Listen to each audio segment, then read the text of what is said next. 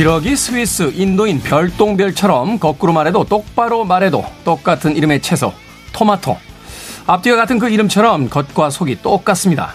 반지를 한 겉모습에 속을까 긴장할 필요도 없고요. 영롱한 빛깔에 넘어가 후회할 일도 없습니다. 방도 선별 같은 보증을 찾아 헤맬 필요도 없죠. 겉이 붓게 익었으면 속도 붓게 익고 겉이 파랗게 덜 익었으면 속도 덜 익어 푸릅니다. 8월이 제철인 토마토처럼 보이는 대로 들리는 대로 마음 놓고 믿을 수 있는 존재들이 많아지면 좋겠습니다. 김태현의 시대음감 시작합니다.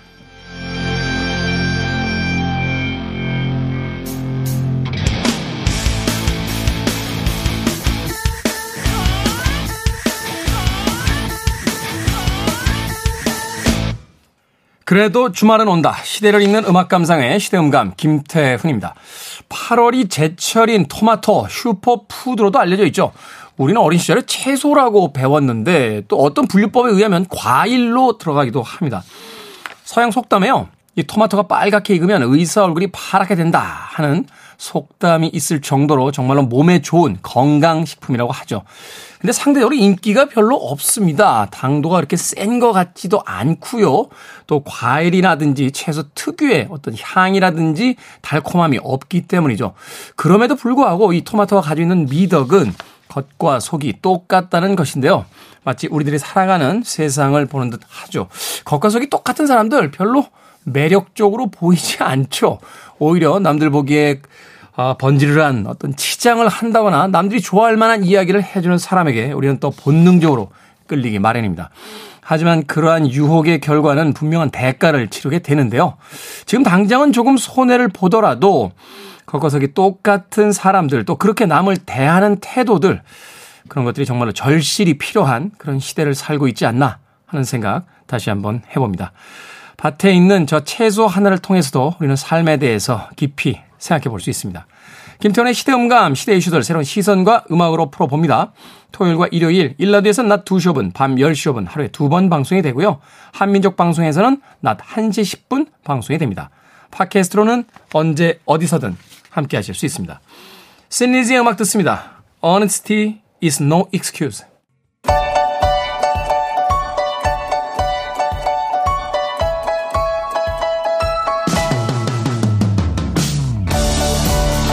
우리 시대의 좋은 뉴스와 나쁜 뉴스, 뉴스 good and bad, KBS 경제부의 박혜진 기자, 산업과학부의 정세배 기자 나오셨습니다. 안녕하세요. 안녕하세요. 자, good news와 bad news, 오늘 어떤 뉴스부터 만나볼까요? 네, 제가 2주 만에 또 와서 음. 나쁜 뉴스를 가져와서 그러니까 한번 먼저 또 설명을 드려 볼게요. 2주 동안 안 보이셨는데 나쁜 뉴스 수집하러 다녀오신 거예요? 아, 그럼 그렇다고 봐주시면 감사합니다. 휴가를 다녀왔다는 소문이 있긴 있는데 아, 예. 이실직고를 안 하니까 네, 그냥 넘어가도록 하겠습니다. 좀 잘, 잘 쉬다 왔습니다. 네. 자, 어, 나쁜 뉴스 어떤 뉴스입니까? 예, 그 요새 휴가철이잖아요. 네. 말씀드린 아직까지 휴가철인데 그래서 이제 뭐 사실 해외 나가시는 분도 있고 국내에 계시면 아마 뭐 바닷가 가시는 분도 있고 뭐 국내에 계시면 사실 제주도 많이 가시잖아요 휴가철에. 그렇죠. 네 이제 제주 가는 비행기에서 있었던 일인데 이제 항공기 안에서 아이가 우니까 아기가 이제 아기랑 아기 부모한테 이제 폭언 욕설을 퍼부은 이제 40대가 이제 경찰에 입건이 됐어요. 연휴가 있었잖아요. 저희가 광복절 연휴에 이게 14일 날에 이제 김포공항에서 이제 제주로 가던 항공기였는데 아기가 이제 우는 경우가 왕왕 있잖아요. 사실 뭐 대중교통 수단을 타면. 근데 이제 그러니까 이제 옆자리에 앉아있던 승객이 아기랑 아기 부모한테 욕설을 퍼부었다고 해요. 그러니까 승무원이 네. 당연히 말렸는데 이거 뭐 제지를 해도 이게 통하지가 않고 또 이제 뭐 사실 기내에서 당연히 마스크 착용하셔야 되는데 마스크 벗고 뭐 계속 폭언 욕설을 하시다가 결국에는 이제 승무원들한테 제압이 돼가지고 도착하자마자 이제 경찰에 인계가 되셨는데 그러니까 이분 말은 이제 애기한테 뭐라 하면 안 되냐, 어른은 피해봐도 되냐, 이런 식으로 이런 내용을 담아 제가 자세한 사실 욕설까지 여기서 설명드리긴 좀 어렵고 욕설을 음, 네. 했다고 해요. 이 영상으로도 있었죠, 이거? 맞습니다. 이게 다 좀 많이 아마 검색해보시면 나오실 텐데, 그래서 이 과정에서 뭐 침을 뱉기도 하셨다 하더라고요. 이게 항공보안법 당연히 위반이거든요. 알고 보니까 이분이 좀 술을 마신 상태셨다고 하더라고요. 뭐 술을 마셨다 안 마셨다는 중요한 게 아니죠. 음. 이분 지금 말씀하신 대로 항공보안법 위반하셨고 네네. 그걸 떠나서 상식적으로 아니 아기가 울 수 있죠. 그렇죠. 네. 특히 비행기에서는 이게 기압이 변하면 네네네. 사람들은 이 이퀄라이징이라고 하죠. 이렇게 귀가 약간 멍멍해지면 뭐 코를 막고 불어서 뚫는다든지 네, 조절을 하시죠. 네, 조절을 네. 하는데 이 아이들이 그게 안, 돼요. 네네. 어. 그러니까 조, 이제 통증을 느끼니까. 조금 불편하실 수는 있죠 당연히. 뭐 이제 시끄럽게 울거나 하면. 근데 그렇다고 해서 말씀하신 대로 뭐 폭언을 한다거나 욕설을 한다거나 이게 당연히 정상적인 행동이 아니고 그 결과 이제 항공기 안전 운항을 방해했으면 당연히 또 법 위반이 되고. 근데 이제 이 가해자가 그럴 만한 사정이 있었다. 약간 이렇게 두둔하는 듯한 약간 가짜 뉴스 같은 것들이 인터넷 커뮤니티나 댓글로 좀 알려졌었어요. 예를 들어서 가, 해자를 두둔하는 가짜 뉴스가 알려졌다. 아기가 아니다. 그러니까는 다 큰 애였다. 취약 연령대다 거의. 그리고 뭐 거의 뭐 앞에 의자를 막 발로 차고 애가 난리를 친 거다. 그래서 한마디 한 거다. 부모는 말리지도 않았다. 이런 글이 나, 이제 온라인상에서 막 확인되지 않은 사실이 퍼졌는데, 그러니까 이제 실제로 그 비행기에 타서 상황을 목격했던 분이 다시 댓글을 달았어요. 내가 그 뒤에 뒤에 앉아 있었는데, 당시 다 지켜봤고, 녹음도 했는데, 아이는 아기였고, 그때 이제 울 때 어머니가 안고 있었고, 그러니까 아기니까 앞좌석을 발로 찼다는 것도 사실이 아닌데 피해를 입으신 부부가 아기가 제일 앞열에 앉아 계셨기 때문에 차 앞좌석이 없는 거죠. 음. 네. 그런 상황이었고 이제 부모님도 계속 사과를 했다. 그러니까 아기한테 욕하는 거 가지고는 이제 이건 좀 아니지 않냐 이렇게 항의하셨지만 그래도 죄송하다고 사과를 했다. 부부가 계속 참았다 이렇게 말씀을 하셨고 그리고 이 아기 같은 경우에 돌이 같이 났다고 하더라고요. 왜냐하면 이게 만 2세 이전까지는 음. 항공기를 공짜로 이제 탑승을 할 수가 있잖아요. 좌석 배치를 안 받고 예, 유아 항공권을 네. 끊으면 예, 좌석 배치 안 받고 그렇게 해서 어머니에 안겨서 간 아기이기 때문에 사실 요런 글은 이제 어쨌든 확인되지 않은 가짜 뉴스였다는 음. 거고. 근데 이게 같은 날에 비슷한 일이 열차에서도 좀 발생을 했어요. KTX에서 부산에서 아, 서울로 가는 KTX 날에? 열차 안에서 예, 같은 네. 날인데 연휴에 또 30대 남성 승객 한 분이 또 난동을 부렸는데 또 객차 안에서도 사실 뭐 어린아이가 타는 경우가 또 종종 있잖아요, 당연히. 근데 이제 그 어린아이랑 그 아이 어머니가 함께 있었는데 다가가서 이제 폭언과 욕설을 퍼부었고 또 여기도 열차 안에도 승무원이 계시니까 이걸 네. 말렸는데 그래서 이제 아이나 어머니는 다른 칸으로 이동을 시켰는데 이분은 계속 난동을 했다고 해요. 그래서 음. 다른 승객이 이제 좀 그만하라고 하니까 이번엔 그 승객 좌석 위로 이제 뛰어 올랐다가 결국 또 이제 제지당해서 다음 역에서 경찰에 또 인계가 되시는 그런 일이 발생했다고 해요. 음. 왜들 그러죠? 아니 약... 저도 뭐 비행기 타보고 네네. KTX 탑니다만 아이들 가끔 울죠. 맞아요. 그렇죠, 네. 사실은 좀 피곤해서 이렇게 음. 잠이라도 좀 자고 싶은데 아이들 울면 짜증 날 때 있습니다. 네네. 그런데 불편해도 그냥 넘어가죠, 사실. 아기 안 거치고 네. 어른 되는 사람 있습니까? 사실은 뭐, 뭐, 이게 너무 거창한 이야기 인지 음. 모르겠습니다. 뭐 저출생률, 뭐 출생률 자체가 떨어져 있다고 한 이게 사회가 견뎌줘야 되는 거잖아요. 아이를 물론 이제 너무 버릇 없이 그 부모들이 방임하는 경우가 음. 있어서 뭐 no kids zone 같은 그런 네. 식당들도 나오고 네. 있습니다만 그래도 상식선에서 이 정도는 받아줄 수 있는 거 아닌가요? 말씀하신 대로 댓글에서도 전부 다 이제 이 가해 하신 이분을 지칭하면서 당신도 이런 아이 시절이 있었고 당신도 당연히 울면서 이렇게 자랐다. 음. 그렇게 다 지적하시는 분들이 많더라고요. 근데 여기서 하나 조금 특이한 게 가해자를 두둔하는 가짜 뉴스가 퍼졌다라고 이야기해 주셨잖아요. 네네.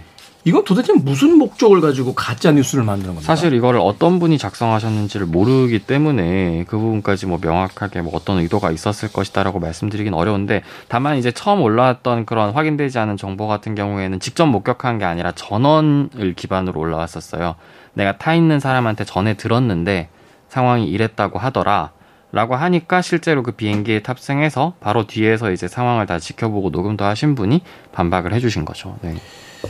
뭐 기자는 아니겠습니다만 그 인터넷에서 하다못해 이런 그 글들을 올리는 거 이것도 일종의 미디어적 음. 성격을 음. 갖게 되잖아요. 네. 결국은 이제 공공 장소에서 이제 오픈하는 네. 뭐 공개하는 이런 글들이 되니까 실제로 이런 글이 올라오니까 또 이런 글을 기반으로 기사에서는 또 댓글이 또 가해하신 분을 약간 나도 공감이 가겠다. 요즘 부모들이 문제다. 이런 식으로 좀 댓글이 또 달렸었었거든요. 음.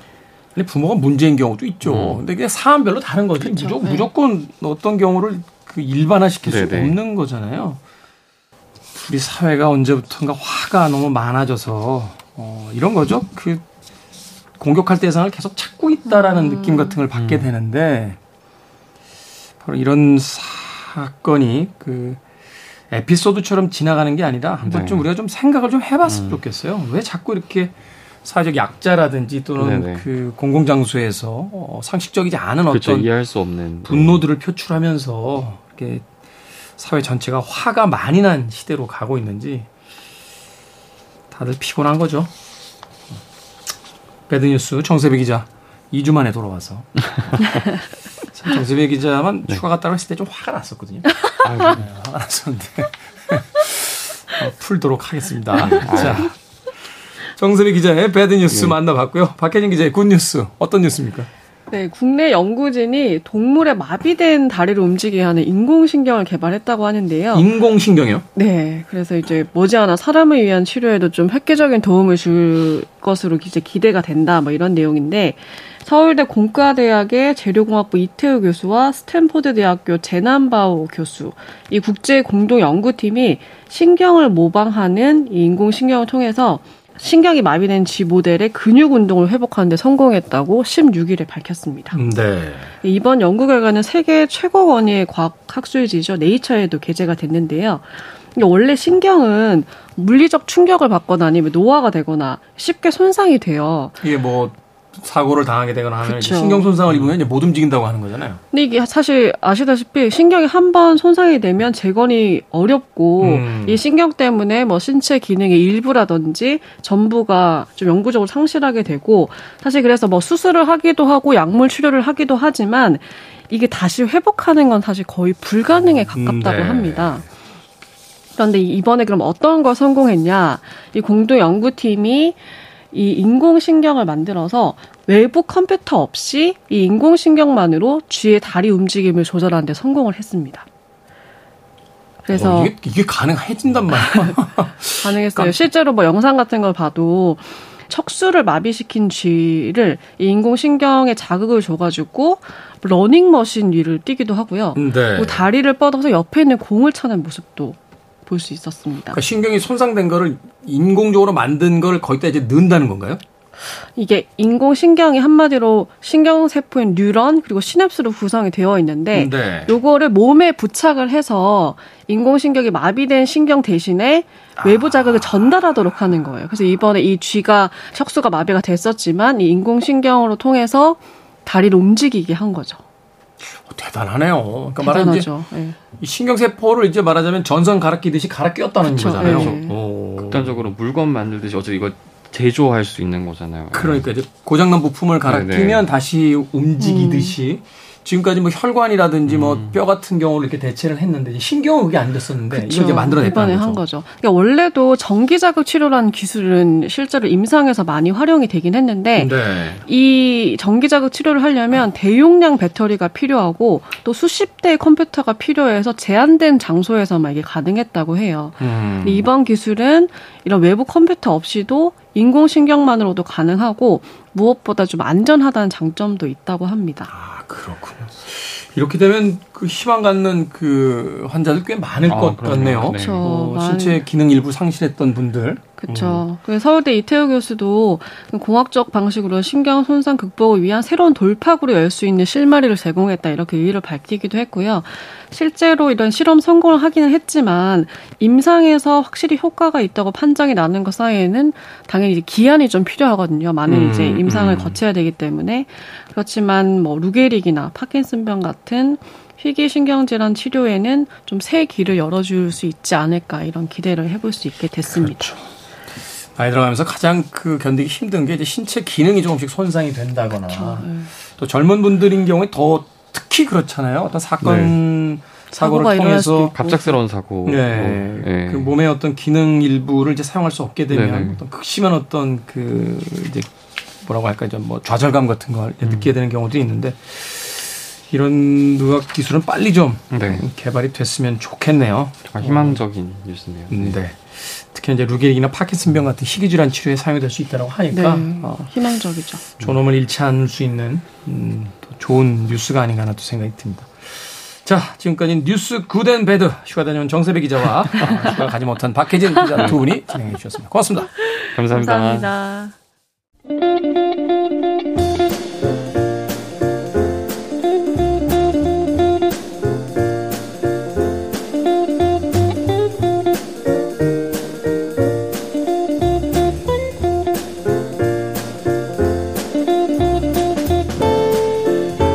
담배값으로 책 한 권을 1935년 영국에서 창간된 펭귄 북스의 슬로건이었습니다.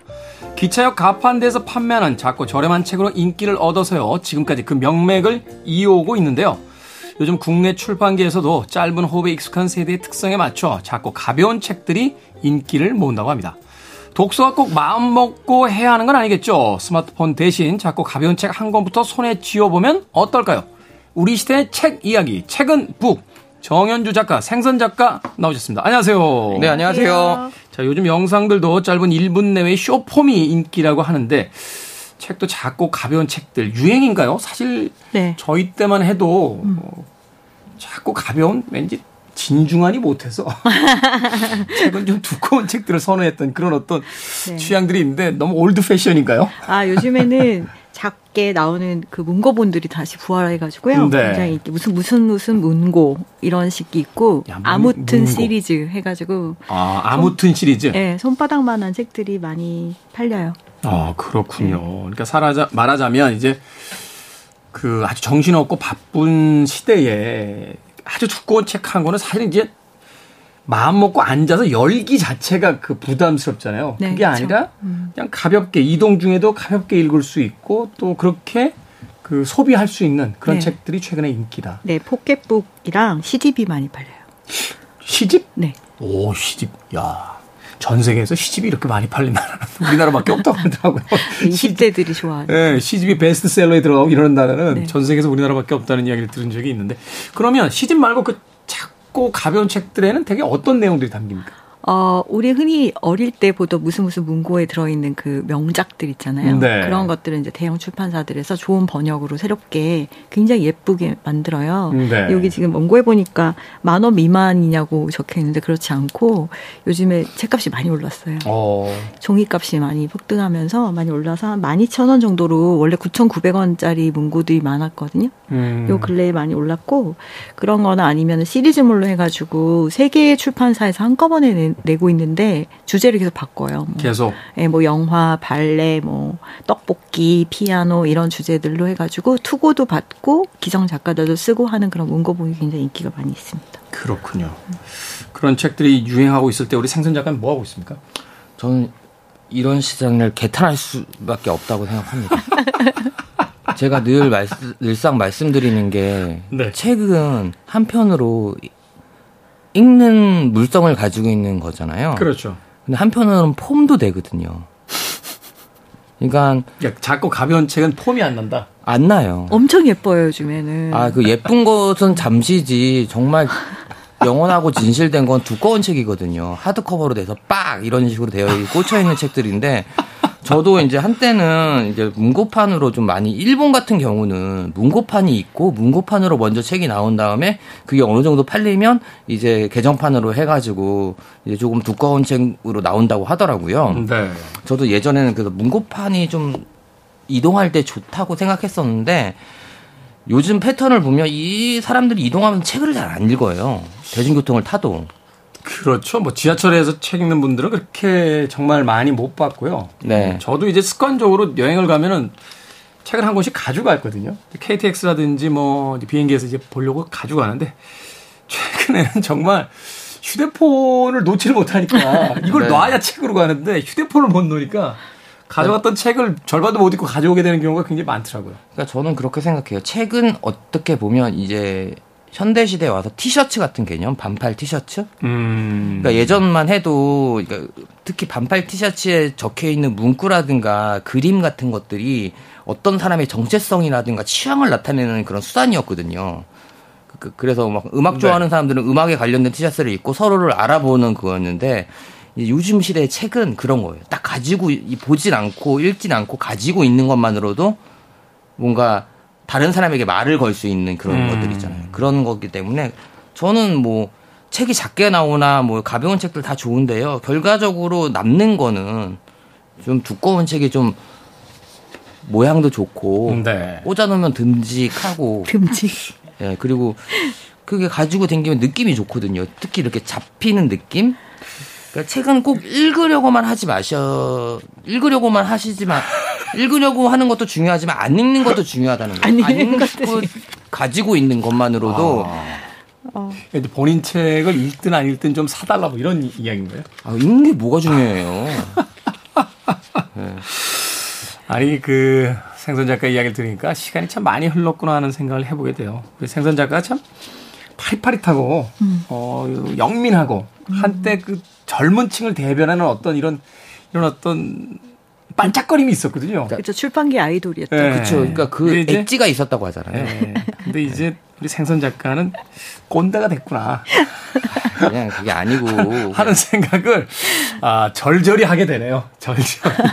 아, 그냥 책 이야기로 넘어갈게요. 아, 예, 맞아요. 예. 네. 꼰대입니다. 그러고 보니까 생선 작가 옆, 눈 옆에 주름도 잡히는 것 같고 참 젊고 싱싱했었는데. 아, 그러니까 제가 그 예전에 같이 방송하면서 떡, 떡볶이 집으로 하는 게 엊그제 같은데 이제 제가 제가 죽을 때까지 사과 드릴게요. 아, 네. 베스트셀러 작가인데 제가 라디오 방송 때 선곡 작가로 우리 생선 작가 있을 때 밥을 못 먹으면 그렇게 떡볶이를 사다 달라고 그래서 생선 작가 평생의 한이 됐어요. 네. 자기한테 떡볶이 사오라고 그랬다고. 자, 우리 시대 책 이야기 책은 북. 토요일은 두 작가님이 책을 이어서 추천해 주시는 시간입니다. 오늘의 테마는 순정과 순애라고 되어 있습니다. 자, 누구부터 책 소개해 주시겠습니까? 네, 이 주제는 제가 정했는데요. 네. 요즘에 서점에 있다 보면 그 손님들, 단골들이 와서 그렇게 연애 얘기를 해요. 아, 그래요? 네, 코로나 동안 못했던 연애를 이제 하느냐고. 부럽네요. 네, 뭐 어떻게 하면 되나요? 뭐, 뭐 이런 거 물어보고, 뭐 도움이 되는 책은 없나요? 라고 물어보고, 저희 서점에 흔, 흔히 말 열리지라는 거 아세요? 열리지가 뭐죠? 그 두 개의 가지가 연결된다 해서 열리지예요. 아. 하나의 나무에서 이렇게 올라왔는데 가지가 두 개가 있다가 이렇게 자라다가 이렇게 만나는 거예요. 네. 그러면은 바람이 불고 그러면 이렇게 흔들리잖아요. 네. 그래서 이 껍질이 까져가지고 딱 붙어버려서 하나의 몸이 되는 물관과 체관이 다 연결돼서 하나가 되는 걸 열리지라고 하고요. 어 그런 식물이 있어요? 많아요. 그리고 열리목 와. 열리목이라는 것도 있어요. 그두 음. 개의 나무가 자라다가 막 붙어가지고 하나가 되는 경우를 말하는데 그러다 보니까 이제 이게 사랑의 상징이 되거든요. 아, 그러네요. 네. 근데 저희 어. 서점에 감나무가 하나 있는데 열리진 거예요. 네. 제가 그 밑에다 적어놨어요. 여기서 소원을 빌면 이루어진다. 그 정말 거기서 사랑을 빌고 갔는데 커플이 된 케이스들도 나오고. 아 그래요? 요즘에 다들 약간 연애하고 싶어가지고 약간 너무 젊은이들이 괴로워하는 시즌이어서 제가 사랑 이야기를 좀 해볼까 해가지고 아, 사랑이라는 게 참 하게 되면 하고 싶을 만큼 그립고 하게 되면 괴롭고 음. 그 사이를 왔다 갔다 하는 거잖아요, 사실은. 그쵸. 근데 어떤 안정된 상태가 있는 게 아니죠. 사랑이 사랑이 이루어졌어. 그런데 이 사랑이 그때부터 쭉 평생 동안 그 상태로 가는 게 아니라 그죠. 물이 끓었다가 식었다가 끓었다가 식었다가 정신없죠. 네. 그 사랑 밖에서는 아무것도 알 수 없다. 사랑 안에는 알 수 없는 것뿐이다라고 말하는 작가가 프랑스 작가가 있어요. 네. 그 사람이 이제 크리스티안 보뱅이라는 작가인데요. 네. 어, 그 작가의 책을 가지고 왔어요. 이분은 그 프랑스의 시인이면서 소설도 쓰고 에세이도 쓰고 하는 분인데 이 에세이 세 편이 한꺼번에 이제 나왔거든요. 근데 이분 책이 요즘 서점에서 꽤 많이 팔려요. 네. 근데 이분이 약간 은둔자로 사는 되게 독특한 삶을 살고 있는데 이분, 은둔자. 네. 이분이 한 여성 여성을 16년 동안 사랑했거든요. 절절하군요. 네, 근데 그 여인에 대한 그리움을 담아서 쓴 책이에요. 음, 네, 이루어지진 못했군요. 아, 네. 1951년 봄, 나는 세상에 왔고, 잠자기 시작한다. 이렇게 시작해요. 51년생이에요. 우리가 이제 책을 읽을 때 네. 그 작가의 첫 문장을 보잖아요. 네. 이제 대충 그 첫 문장 정도를 읽어 나가면 이 작가의 이제 내공 같은 게 어, 보이는데 이건 보통 아니에요. 어, 첫 문장이 벌써 음, 이건 네. 보통 아니고 첫, 이건 이제 뒷부분에 나온 건데 첫 문장도 되게 좋고 다 좋아요. 근데 어 51년 본 난 세상에 왔고 잠자기 시작한다. 1979년 가을 나는 너를 만나고 깨어난다. 사랑이죠. 어, 그죠? 아, 유치해요? 견, 딜 수가 없어요. 막 경황이가 간지러. 그거 근데 사랑을 못 해보셔서 그런 거 아니에요? 어떤 사람을 만나면 내 자신이 스스로 괜찮은 사람으로 변한다는 거 경험 못 해보셔서 그런 거 아니에요? 자, 정현주 작가님. 네, 그 다음에 1995년 여름 네. 나는 일을 잃고 뼛속까지 사무치는 한기에 떨고 있다. 그래서 일이라는 게 이분이 자기의 직업, 자기의 일을 사랑하는 여인을 바라보는 것이라고 말하거든요. 아, 직업이 의사나 작가, 뭐, 네. 백완공 이런 게 아니고 내가 너를 사랑하는 게 나의 직업이다. 음, 나의 일이다. 근데 나의 일을 잃고 뼛속까지 사무친 한기에 떨고 있다. 이제 이 여인이 죽었어요. 16년 만에 갑자기 아. 그 뇌출혈로 파열성 뇌동맥류라고 하는데 그거로 이제 죽을 죽었어요. 한순간에 갑자기. 그래서 이제 온종일 내가 하던 진짜 일은 너를 바라보고 너를 사랑하는 것이었다. 16년 동안 그늘에 앉아 길에서 춤추는 너를 바라보았고 그 일만으로도 나는 세상에서 가장 바쁜 남자였다. 음. 완전 정말. 아, 절절하네요, 진짜. 네, 그이 사람이 사랑한 여인은 지슬렌이라고 하는 여인이에요. 근데 이 여인이 원래 프랑스어 선생님이에요, 문학 선생님. 네. 지슬렌 마리옹이라는 여인이고요. 16년 동안 이분이 계속 사랑해왔고 이 마리옹은 그 전에 이제 결혼도 두 번 하고 아이도 셋이 있는데 이 보뱅은 그녀의 그 모든 것을 다 사랑해요. 아이들도 정말 예뻐하고요. 음. 근데 어 지, 지슬렌 여자가 정말 너무 멋있어요. 여기 나오는 사람이. 그래서 제가 보면서 이 사람의 사랑을 바라보면서 이 책을 읽다가 여기 나오는 이 지슬렌이라는 여자를 너무 사랑하게 되는 그런 책인데 우리는 이제 저희 서점에 오시는 분들이 대부분 여성들이잖아요. 네. 어떤 여성이 멋있는가 이런 거 굉장히 중요하게 여겨요. 사랑 이야기에서도. 여기 음. 나오는 지슬레넬 여성은 이 보베의 글을 굉장히 잘 쓰고 하지만 항상 이렇게 바라보고 있잖아요. 그 그렇죠. 굉장히 잘 끌어가주는 이제 멋있는 여성이었고 또 이분의 이제 다른 책들 중에 책에 대한 이야기가 굉장히 많아요. 책과 글에 대한 음. 글쓰기에 대해서. 근데 이 둘이 워낙 문학을 하던 사람이잖아요. 하나는 문학 교사고 하나는 문학을 하는 사람이니까 책과 뭐 책을 읽고 난 어떤 것들에 대한 이야기들을 굉장히 많이 하고 네. 되게 멋있었고요. 여기 나오는 이제 여성이 이 지슬렌에 대해서 제가 아, 이 여인이 정말 우리 많은 여성들을 이야기하고 있구나라고 느꼈던 건 뭐냐면 내가 원한 건 자유와 사랑, 자유 속에서 열려 있는 사랑, 사랑 안에서 행하는 자유였다. 음. 이 여인이 이거를 두 가지를 끌고 계속 가고 그 두 가지를 절대 포기하지 않는 거예요. 근데 보통 그게 잘 안 되잖아요. 그렇죠. 사랑을 뭐 구속이라고 정의하는 사람들도 있고. 그쵸. 그걸 통해서 이제 음. 뭐 아름다운 구속이란 노래도 있었잖아요. 그쵸. 근데 사실은 그게 이제 이중적이잖아요. 사랑을 통해서 또 자유롭게 만들어줘. 그, 그러고 보니까 노래가 다 했네요. 스팅의 노래 중에서도 누군가를 사랑한다면 그를 자유롭게, 자유롭게 해줘라. 해라. 뭐 그죠? 그런 노래들이 네. 그게 되나요? 어디에 있는지 궁금하고 왜 연락하지 않아? 라고 하고 어? 그죠. 사실은 세계적인 문호들의 그 책들을 보다가 그들의 사랑 이야기를 들으면 정말 코웃음이 나올 때가 있거든요. 뭐 샤르트르 같은 네. 인물이라든지 또는 뭐 보바르 같은 음, 인물들도 네. 실제 사랑에서는 막 그 사랑을 구걸하는 모습들 그쵸. 같은 것들이 막 보이고 이러는데. 네. 음. 그래서 그런 이야기들이 이제 나와가지고 제가 요즘에 좀 그런 부분 생각 많이 하게 되더라고요. 이제 사랑을 한다는 것과 그 상대의 자유를 존중한다는 것이 과연 같이 갈 수 있는가. 여기도 이제 그런 얘기 나와요. 그건 불가능할 일일까? 그렇다, 불가능하다. 이렇게 보뱅은 얘기해요. 음. 근데 그러나 너는 그렇게 살았다. 그리고 그런 삶을 결코 포기하지 않았다. 지슬렌에 대한 이야기예요. 보행이 힘들었겠군요. 힘들수록 빠져들었겠죠. 많이 힘들었겠다 싶은데요. 네. 그리고 상처를 입고 시련을 겪어도 멈추지 않았다. 자유로운 여성들조차 결코 완전히 자유롭지는 않다. 음. 어, 그녀들은 언제나 두 전쟁 사이에서 살아간다라고 했는데 그 남자들도 그렇겠죠. 남성들도. 그렇죠. 어, 음. 자유 그러니까 이런 게 있어요. 어느 순간에 가면 사랑과 자유가 이렇게 역전되는 경우도 있다라고 하더라고요. 음. 사실은 저는 이제 제 주변의 사람들 보면 연애를 더 이상 하지 않는 뭐 이제 나이가 있기 때문에 그럴 수도 있겠습니다만 사실 연애라는 게 나이하고 이렇게 비례 관계가 생기는 건 아니잖아요. 그렇죠. 그런데도 불구하고 더 이상 연애에 그 마음이 없어요. 왜 그러냐고 이야기하면 그냥 평화로움이 좋대요. 그리고 아. 자유로움이 좋고 아, 네. 이제 그 이야기를 하는 사람들을 몇몇 이렇게 만나게 되면서부터 사실은 사랑과 이 자유가 공존할 수 있을까 하는 걸 음. 저도 다시 한번 생각해 보게 되는데 바로 그런 이야기를 담고 있는 책이군요. 네. 사랑을 안 하면서 자유로운 거랑 사랑하면서 자유로운 거랑 어느 게 더 나은가요? 그러니까 사랑을 하면서 자유로울 수는 있죠. 네. 대신 반대편에 있는 사람은 속이 타 죽죠. 아 맞다. 그럴 수도 있겠다 진짜. 아까 밖에서 생선 작가가 자기는 이제 연애 안 할 거라고 막 하더라고요. 생선 작가가요? 네. 20년 전에도 그랬어요. 어 진짜요? 아니에요. 반달 전에도 저한테 여자 소개를 그러다가 맨날 음. 다시는 연애 안 한다라 그러고. 아, 저는 그런 거 있잖아요. 연애를 하고 안 하고 할 때 제가 안 한다고 하는 거는 뭐 상처가 있거나 그런 게 아니고요. 어느 날 객관화 되는 거예요. 제 자신에 대해서. 음. 제가 요즘 철학책을 읽고 있잖아요. 그러니까 그쵸. 자기 객관화가 잘 되는 거예요. 근데 제가 냉정하게 생각해 보니까 제가 진짜 자주 아프잖아요. 정말 저처럼 아픈 사람과 사귀는 사람은 상대방은 괴로운 일일 것 같아요. 왜 갑자기 이러죠?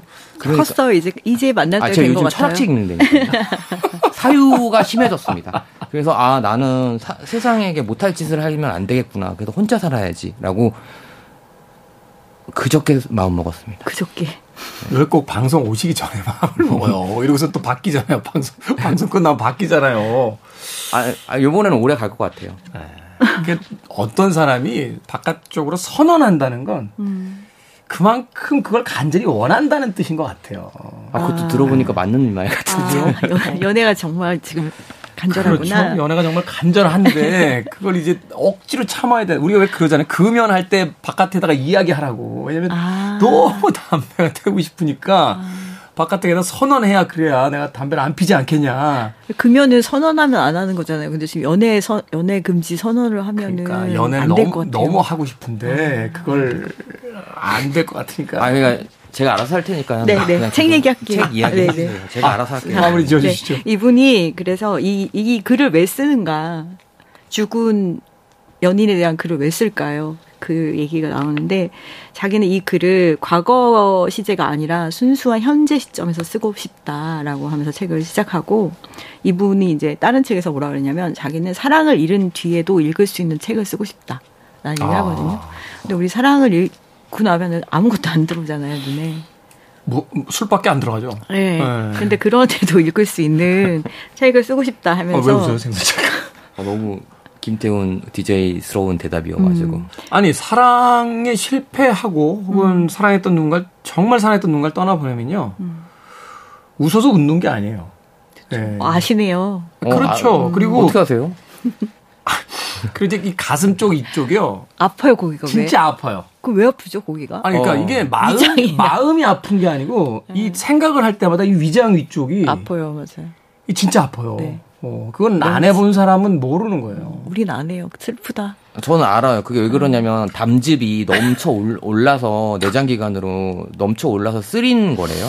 네. 하여튼 그렇고요. 그래서 이분이 이제 그러면서 이 책을 쓰면서 그녀를 이제 부활하고 보존하는 과정인 거죠. 본인에게는 음. 떠난 자를 그리고 어, 이 책에서 되게 제가 좋았던 부분은 무덤에서 돌아오는 길에 불현듯 깨달음에 이른다. 광활하게 펼쳐진 풍경 속에 땅과 드넓은 하늘의 한결같은 아름다움 속에 지평선 어디에나 내가 있다. 그런 거. 나는 그곳에서 너를 본다. 너의 음. 무덤에서 등을 돌리고 나서야 비로소 너를 본다라는 얘기가 전에 제가 키키키린의 말 소개하면서도 한번 말씀드렸는데 아, 죽음으로써 굉장히 보편의 대상이 된다. 보편의 많은 거, 뭐 의자 안에도 그 사람이 있고 물 음. 속에도 그 사람이 있는 이런 상태로 치환되는 과정에 대한 이야기가 적혀 있어서 육체에서 해방됨으로써 결국 모든 이곳저곳 의미 있는 곳에 존재하게 된다. 네, 우리가 상실을 생각하지 않고 정말 상대의 소중함을 알 수 있을까 그런 생각을 저는 이 책을 읽으면서 했거든요. 그래서 사랑이 힘들 때 한번 읽어보시면 좋을 것 같아요. 사랑이 힘들 때 아무것도 할 수 없을 때 그래도 손가락 하나 정도로 움직일 힘이 있다라면 네. 음, 그때 읽어볼 책 음. 크리스티앙 보뱅의 그리움의 음. 정원에서 네. 라는 책이었습니다. 갑자기 울컥하네요. 네. 많은 분들이 연애 어떻게 하냐고 힘들다 싸웠다 이래서 오거든요. 그때 사랑이 정말 사랑다울 때를 생각하면 좀 힘이 나는 것 같더라고요. 그래서 읽어보시면 어떨까 해서 가지고 왔습니다. 자, 다시는 사랑을 하지 않겠다. 생선 작가. 어떤 책입니까? 예, 제가 오늘 골라온 책은요. 제가 아까 전에도 말씀드렸던 것처럼 제가 요즘에 철학을 굉장히 맹신하고 있고 그다음 제가 또 기본적으로 동물을 좋아하잖아요. 네. 이 두 가지 주제가 다 함께 들어 있는 철학자와 어. 늑대라는 책입니다. 철학자와 늑대. 정말 네. 재밌어요, 저 책. 어, 저는 이제 저도 이제 큰 개를 키우고 있잖아요. 그죠. 그래서 이, 이 늑대까지는 아니지만 제가 키우고 있는 개도 시베리안 허스키기 때문에 늑대 혈통을 가지고 있는 이제 계란말이에요. 네. 근데 이 철학자와 늑대는 말 그대로 철학 교수와 늑대의 이야기를 담은 건데 그 늑대 이름이 브레닌이라는 늑대예요. 이미 브레닌. 예, 그 이 주인공이 전에 지어준 이름인데 맨 처음에 이 저자가 어떻게 해서 늑대를 키우게 됐냐면 사실 늑대를 입양하고 이렇게 하는 거 판매하는 행위가 금지거든요. 그렇죠. 늑대는 맹수니까요. 네, 그, 어. 그거는 국적을 막론하고 어느 나라에서도 막, 이제 한데 이분이 이제 미국에 살고 계실 때 알래스카에서 어떤 부부가 이제 자기 마을로 이주 오면서 신문에 광고를 낸 거예요.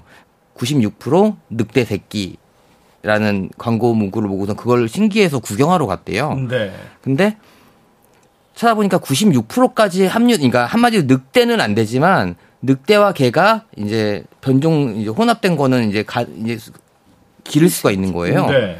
근데 나중에 알고 보니까 늑대인 거예요. 광고만 96% 이제 했지만 순수 판매하기 판매하기 위해서 그렇게 얘기했다. 네, 그래서 이제 그렇게 해서 너무 이제 딱 보고 외관에 반해서 진짜 이 저자가 무턱대고 개를 이제 늑대를 입양한 거죠. 네. 이제 개로 둔갑한 늑대를. 그리고서 이제 11년 동안 이제 후천적으로 길들인 네. 늑대를. 네, 이제 가 이제 입양하면서 11년 동안 같이 살았거든요. 음.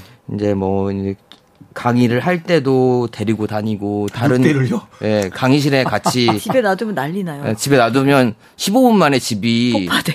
진짜 난리가 난대요. 근데 그거는 고칠 수가 없는 거고 네. 그리고 이 책 읽어보면 이제 늑대의 습성들이 다 나오는데 야생이잖아요. 그렇죠. 근데 이 늑대는 어렸을 때부터 사람 손에서 자라는 거예요. 그래서 음. 본성이라든가 야생성을 거세당했다고 생각했는데 이들의 유전자에는 알게 모르게 야생성이 포함되어 있었던 거예요. 스스로 발견하게 되고 스스로 처득한 거죠. 음. 이제 이런 걸 지켜본 이제 일기 같은 형식이거든요. 네. 그래서 막 함께 여행도 다니고 뭐 프랑스라든가 아니면 영국이라든가 이런 식으로 스코틀랜드라든가 이런 식으로 막 이제 대학교를 옮겨 다닐 때마다 이 늑대를 데리고 다니면서 이제 하는 건데 제가 이 작가가 느꼈던 결말에서 말하는 부분과 제가 느꼈던 부분하고 정말 똑같거든요. 음, 그 부분 어떤 면에서? 주인 이 저자가 계속해서 늑대를 교육시키려고 해요. 음. 훈련소에도 보내고 그 영상을 보면서도 이제 뭐 배변 훈련이라든가 뭐 이렇게 물 이제 산책 훈련이라는 거 이런 걸 시키는데도 따라해요. 지능이 워낙 좋기 때문에. 음, 훈련을 시키면 그걸 그냥 따라한다. 예. 네. 그리고 뒤돌아서면 그거대로 안 해요. 안 해요. 그러니까 이 그러니까 늑대에게 있어서 그 훈련은 하나의 놀이였던 거예요. 음. 그러면서 이제 11년 동안 같이 해오면서 긴 시간이면 긴 시간이지만 짧은 시간이면 짧은 시간인데 이제 어느 순간 이 저자가 딱 느끼게 된 거죠. 아 그리고선 이 늑대의 행동들에 대해서 그다음 이때 행동에 대해서 반응하는 거를 뭐 샤르틀르나 니체나 이런 사람들에 대해서 이제 그 철학 이념들에게 대입하면서 자기 자신에 대해서 이제 점점 알아가는 거예요. 음, 네. 그래서 이 사람이 이제 이 경험을 통해서 이제 철학계에다가 이제 화두를 던졌는데 모든 생물은 타고난 존재가 아니라 환경 속에서 만들어진다는 체화된 인지론을 이제 개발해 이제 해가지고 철학적 이념을 발표해서 그걸로 유명해졌다고 하더라고요. 음. 근데 저도 이제 큰 개 시베리안 허스키 개 좀 이상한 애거든요. 음. 제가 6년 동안 같이 살고 있는 애인데 그러면서 그걸 느꼈어요. 내가 아닌 다른 사람을 뭐 함께 살아가면 나면 나는 다른 사람을 여태까지 나에게 맞춰서 변화시켰다고 생각했거든요. 음. 연애를 하던 뭘 하던. 근데 어느 순간 제가 사람들한테 우리 제가 키우고 있는 개에 대해서 설명할 때나 개에 대해서 이제 행동하는 걸 보았을 때 대접할 때는 걸 보면 제가 우리 강아지가 저한테 적응된 게 아니고 제가 그 저의 개에 적응이 되어 있는 거예요. 음. 그러니까 저는 제가 얘를 교육시켰다고 생각했는데 사실은 알고 보니까 이 개가 나를 교육시켰구나라는 걸 생각하면서 아 이게 좀 새로운 경험이더라고요. 음. 그러면서 이 사람이 물론 제가 쉽게 이야기했지만 이 철학자와 늑대라고 한다면 뭔가 고상하고 굉장한 깊이가 있을 것 같은데 진짜 이 늑대를 키우면서 일하는 일상 속에서 일어났던 일들을 철학적인 그런 이념들하고 대입하기도 하고요. 정말 말 그대로 정말 에피소드를 실은 음. 책이거든요. 맨 끝에 가서 너무 슬퍼요. 마지막 장면 음. 정말 눈물 펑펑 눈물 진짜 진짜 네. 아 그래요? 눈물 콧물 펑펑 쏟습니다. 네. 그래서 한 번 정도는 우리가 늑대를 키울 건 아니지만 뭔가 네. 요즘에 특히 반려동물들의 뭐 천만 시대라고 음. 하는데 네 그런 분들이 읽어 보시면 좋을 것 같아요. 우리가 사실 뭐 이렇게 테레비 프로그램에서도 그러고 행동 치료라든가 해가지고 꼭 개를 교육시키는 경우가 음, 되게 많거든요. 음, 행동을 그렇죠. 교정해 주려고 하는데 근데 그것 프로그램 보시면 알겠지만 개들의 잘못은 별로 없어요.